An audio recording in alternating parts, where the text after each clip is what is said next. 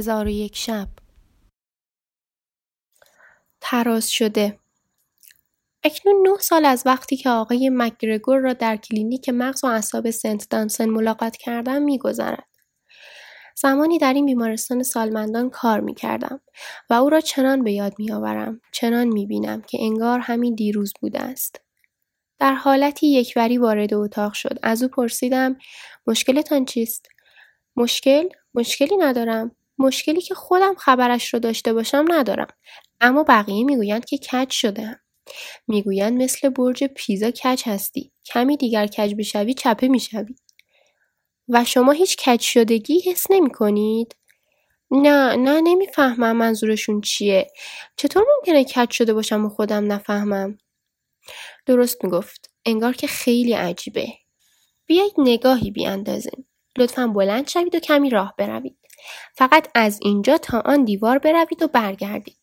می‌خواهم خودم ببینم و می‌خواهم خودتان هم ببینید. از راه رفتن شما فیلم برداری می‌کنم و بعد آن را پخش می‌کنم. گفت مشکلی نیست. و بعد از چند تکان و حرکت بلند شد و ایستاد. فکر کردم که عجب پیرمرد سرحالی 93 ساله بود ولی بیشتر از هفتاد نشان نمی‌دهد. هوشیار و جذاب راحت به 100 سال هم می‌رسد با اینکه پارکینسون دارد اما مثل کارگر معدن زغال سنگ قوی است حالا دارد راه می رود. مطمئن، آرام اما خیلی ناجور یکوری شده. مرکز سقلش حدود 20 درجه به سمت چپ منحرف شده و تعادلش را در آخرین مرز ممکن حفظ می کند. با لبخندی حاکی از رضایت گفت ببینید بفرمایید هیچ مشکلی هم نیست راست مثل یک ستون پرسیدم واقعا آقای مکگروگر می‌خواهم خودتان قضاوت کنید نوار فیلم را به عقب برگردانم و آن را پخش کردم وقتی خودش را تماشا کرد عمیقا شکه شد چشمانش داشتند از حدقه در می آمدند. فکش پایین افتاده بود. زیر لبی گفت لعنت بر من. راست می گفتند. یکوری هستم. کاملا معلومه. اما حسش نمی کنم. احساسش نمی کنم. گفتم مشکل همینجاست. ما پنج حس داریم که به اونها مینازیم. حواسی که تشخیص می دهیم و می ستاییم. حواسی که دنیای ملموس و محسوس ما را شکل می دهند. اما حس دیگری هم وجود دارد که اگر بخواهید می توانید اسمش را حس مخفی حس ششم بگذارید. حسی که به همان اندازه حیاتی تشخیص ناپذیر و غیر قابل ستودن است. این حس را که ناخودآگاه و غیر ارادی است باید کشف کرد. کشف آن به لحاظ تاریخی بسیار دیر روی داد. آنچه را که در عهد ویکتوریا به طور سرسری حس عمقی نامیدند یعنی آگاهی از مکان نسبی تنه و دست و پاها که از گیرنده های واقع در مفاصل و تاندون ها ناشی می شود در دهه 1890 به آن پی بردند و گیرندگی حس عمقی نام گذاردند. کارها و کنترل هایی که با آنها می توانیم بدنمان را در فضا به طور مناسبی متعادل و استوار کنیم در قرن بیستم کشف شدند و هنوز هم اسرار فراوانی درباره آنها وجود دارد.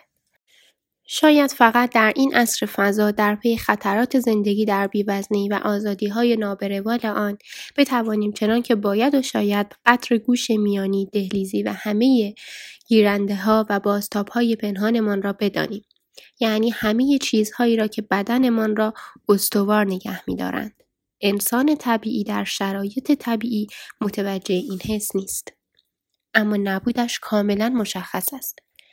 اگر نقص یا اختلالی در حواس پنهان نامشهودمان باشد آن وقت آنچه تجربه می کنیم بسیار عجیب خواهد بود آنقدر عجیب که تقریبا مثل نابینا یا ناشنوا بودن بیان نشدنی است اگر گیرندگی حس عمقی کاملا از بین برود بدن نسبت به خودش به اصطلاح کور و کر می شود و دیگر مالک خودش نیست تا بتواند خودش را احساس کند.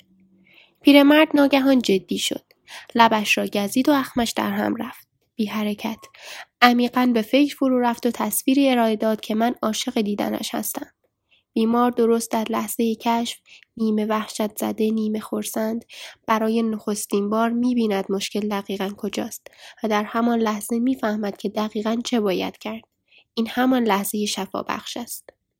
در حالی که ابروهای پرپشت سفیدش را تنگ در هم کشیده بود و با دستان پینه بسته قدرتمندش بر هر نکته صحبتش تاکید می کرد زمزمه کنان و بیشتر رو به خودش گفت بگذارید فکر کنم. بگذارید فکر کنم. شما هم با من فکر کنید. باید راهی باشد. من یکوری شدم و خودم متوجه نیستم. درسته؟ باید حسی علامتی باشه. اما نیست. درسته؟ مکسی کرد. بعد چهرهش روشن شد و گفت من قبلا نجار بودم. ما همیشه برای اینکه ببینیم یک سطح تراز است یا نه از تراز الکلی استفاده می کردیم که از حالت عمودی یا افقی خارج یا نه در مغز هم یک جور تراز هست. سری به تایید تکان دادم. شاید به خاطر مرض پارکینسون خراب شده باشد. سر تکان دادم. همین اتفاق برای من افتاده. برای سومین بار سر تکان دادم و گفتم بله بله بله. آقای مکدروگر وقتی به تراز الکلی اشاره کرد به یک تشابه بنیادی رسید. به استعاره‌ای برای سیستم کنترل در مغز. بخشهایی از گوش داخلی از لحاظ فیزیکی به معنی واقعی کلمه مثل تراز هستند. حلزون گوش شامل کانال های نیم دایره‌ای حاوی مایع است که حرکاتشان دائما کنترل می شود. اما اینها نقصی نداشتند. توانایی او در استفاده از اندامهای تعادلیش در پیوند با حس بدن از خودش همراه با تصویر دیداریش از دنیا بود که مشکل پیدا کرده بود. استعاره ساده و خودمانی آقای مکروگر نه فقط به حلزون گوش بلکه به اتحاد پیچیده این سه حس پنهان مربوط می‌شد. اتحاد حلزون گوش، گیرندگی حس عمقی و دیدن. ترکیب این سه به خاطر پارکینسون آسیب دیده بود. پردان مارتین بزرگ و فقیر جامع ترین و کاربردی ترین تحقیقات را درباره این یک پارچگی و از همپاشیدگی آنها در پارکینسون انجام داده است که در کتاب جالبش با عنوان هسته های قاعده و وضعیت بدن آورده شده است. بار اول در سال 1967 منتشر شد. اما در طی سالها دائما ویرایش و جامعتر می‌شد.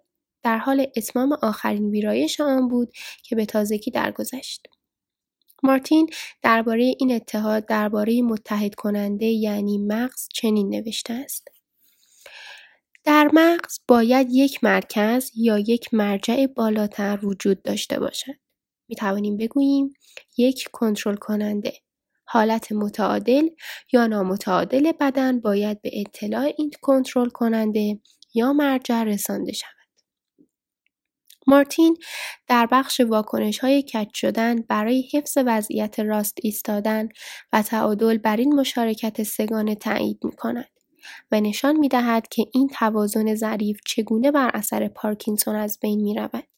به خصوص اینکه معمولا عنصر حلزونی پیش از گیرندگی حس عمقی و دیدن از دست می رود. او می‌گوید که این سیستم کنترل ستایی طوری است که یکی از حسها یکی از کنترلها می تواند بقیه را جبران کند. البته نه کاملا چون هر حسی توانایی های خاص خودش را دارد. بلکه تا حدی دست کم تا آن اندازه که مفید باشد.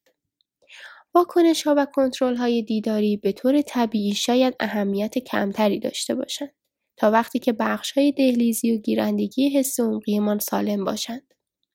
با چشم بسته هم می توانیم تعادلمان را کاملا حفظ کنیم. لحظه هایی که چشمهایمان را می بندیم کج یا خم نمی شویم یا نمی افتیم. اما اینها برای بیمار متزلزل پارکینسونی ممکن است اتفاق بیفتد. خیلی وقتها دیده می شود که بیماران پارکینسونی خیلی کج نشستند و اصلا متوجه نیستند. اما اگر آینه باشد که خودشان را ببینند فورا خودشان را راست می کنند. گیرندگی حس عمقی به مقدار قابل توجهی می تواند نقص در گوش داخلی را جبران کند. به همین علت بیمارانی که پس از جراحی لابیرنتشان را از دست دادهاند با اینکه اوایل حتی نمی‌توانند بایستند یا یک قدم بردارند یاد می‌گیرند گیرندگی حس را به کار گیرند و تا حد شگفتآوری تقویت کنند. به خصوص از گیرنده هایی که در عضلات پهن پشت وجود دارند. بزرگترین و متحرکترین پهنه عضلانی در بدن. به جای یک اندام جدید تعادلی کمکی استفاده کنند. یک جفت گیرنده عضلانی پهن و بال مانند. بیمار با تمرین این را به طبیعت ثانویهاش تبدیل می کند و می تواند بایستد و گام بردارد. نه کاملا طبیعی ولی با راحتی و امنیت و اطمینان. مارتین همیشه به فکر ابداع طراحی روشها و سازوکارهایی بود که حتی ناتوانترین پارکینسونی ها هم بتوانند موقع ایستادن و راه رفتن حالت عادی مصنوعی داشته باشند. برای تنظیم کردن فراز و فرود راه رفتن روی زمین خط می کشید. به کمربند وزن آویزان می کرد. از دستگاههایی برای تنظیم استفاده می کرد که با صدای بلند تیک تیک می کردند. در این کار همیشه از بیمارانش میآموخت. او پیشکسوتی بسیار مهربان و با شفقت بود و درک و همکاری اساس کار تبابتش بود. بیمار و پزشک همشن و همسطح بودند. هر یک از دیگری میآموخت و به دیگری کمک می‌کرد و بین خودشان به بینش و درمان جدیدی دست میافتند. اما تا جایی که من می‌دانستم او پروتزی برای تصحیح اختلال کج شدگی و واکنش های دهلیزی مرتبه بالاتر یعنی مشکلی که آقای مکگروگر با آن دست به گریبان بود طراحی نکرده بود. آقای مکگروگر پرسید پس قضیه این است من نمی‌توانم از ترازو توی سرم استفاده کنم. نمی‌توانم از گوشهایم استفاده کنم ولی می‌توانم از چشمهایم استفاده کنم. با حالتی شیطنت آمیز و برای آزمایش سرش را یکوری کرد. الان هم همه چیز مثل قبل است. دنیا کج نشده. بعد آینه خواست و من آینه قدی را که داشتم پیشش سراندم. گفت حالا می‌بینم که کجم. حالا می‌توانم خودم را صاف نگه دارم. شاید بتوانم صاف بمونم. اما نمی شود که وسط آینه ها زندگی کنم یا همیشه یکی همراه هم داشته باشم. دوباره عمیقا به فکر فرو رفت و از شدت تمرکز اخم کرد. بعد ناگهان چهرهش باز و به لبخندی روشن شد. بلند گفت پیدا کردم. آره. دکتر فهمیدم. آینه لازم ندارم. یک تراز لازم دارم. نمی‌توانم از تراز توی سرم استفاده کنم. اما می‌توانم از ترازی بیرون سرم استفاده کنم. ترازی که بتوانم ببینمش. ترازی که بتوانم با چشمهایم از آن استفاده کنم. عینکش را برداشت و با انگشتانش آنها را لمس کرد و لبخندش فراختر شد. مثلا اینجا روی لبه عینکم. تراز می تواند به من به چشمهایم بگوید که کج شدم یا نه. چشمم به آن است. اولش حتما زورکی می شود. ولی بعد شاید طبیعت ثانویه هم بشود. خود به خودی. خب دکتر نظرتون چیه؟ به نظر من که عالی آقای مکگروگر. بید امتحانش کنیم. اصل قضیه ساده بود اما ساختنش کمی دردسر داشت. اول یک جور آونگ را امتحان کردیم. یک ریسمان سنگین که از لبه عینک آویزان می‌شد. اما خیلی به چشم نزدیک بود و به سختی دیده می‌شد. بعد به کمک عینک ساز و در کارگاه گیره ای ساختیم که به اندازه دو برابر طول بینی از پل عینک جلوتر بود و یک تراز افقی خیلی کوچک روی هر طرفش سوار بود. با طرحهای مختلفی ور رفتیم که آقای مکگروگر همه آنها را امتحان و تصحیح کرد. ظرف چند هفته نمونه اولیه ای ساختیم. عینکی ترازدار از نوع طرحهای رابینسونی. آقای مکگروگر با شف و پیروزی گفت اولین در دنیا آنها را بر چشم گذاشت کمی عجیب و دست و پاگیر به نظر می رسید اما نه عجیب تر از آن عینک های کمک به شنوایی زمختی که کمی بدتر به بازار آمدند. و از آن پس منظره عجیبی در بیمارستان سالمندان ما دیده می‌شد. آقای مکگروگر با عینکی که خودش ابدا کرده بود و ساخته بود با نگاهی به شدت خیره به آن همچون نگاه سکانداری که بر قطب نمای کشتیاش ثابت مانده باشد این اسباب به فهمی نفهمی کار می‌کرد دست کم آقای مکگروگر دیگر کج نبود. اما این کار دائمی و خسته کننده بود. ولی هفته های بعد آسانتر شد و کم کم توجهش به آن اسباب ناخودآگاه شد. مثل حواس به پدال گاز و ترمز موقع رانندگی که فکر آزاد است و می شود صحبت کرد. عینک آقای مکگروگر در سنت دانسن مد شد. چند بیمار پارکینسونی دیگر هم داشتیم که آنها هم از اختلال کج و وضعیت ایستادن خود در عذاب بودند. مشکلی که هم خطرناک بود و هم به شدت در برابر درمان مقاومت می‌کرد. خیلی زود بیمار دوم و بعد بیمار سوم عینک الکلی آقای مکگروگر را به چشم گذاشتند و حالا مثل او صاف صاف راه می روند.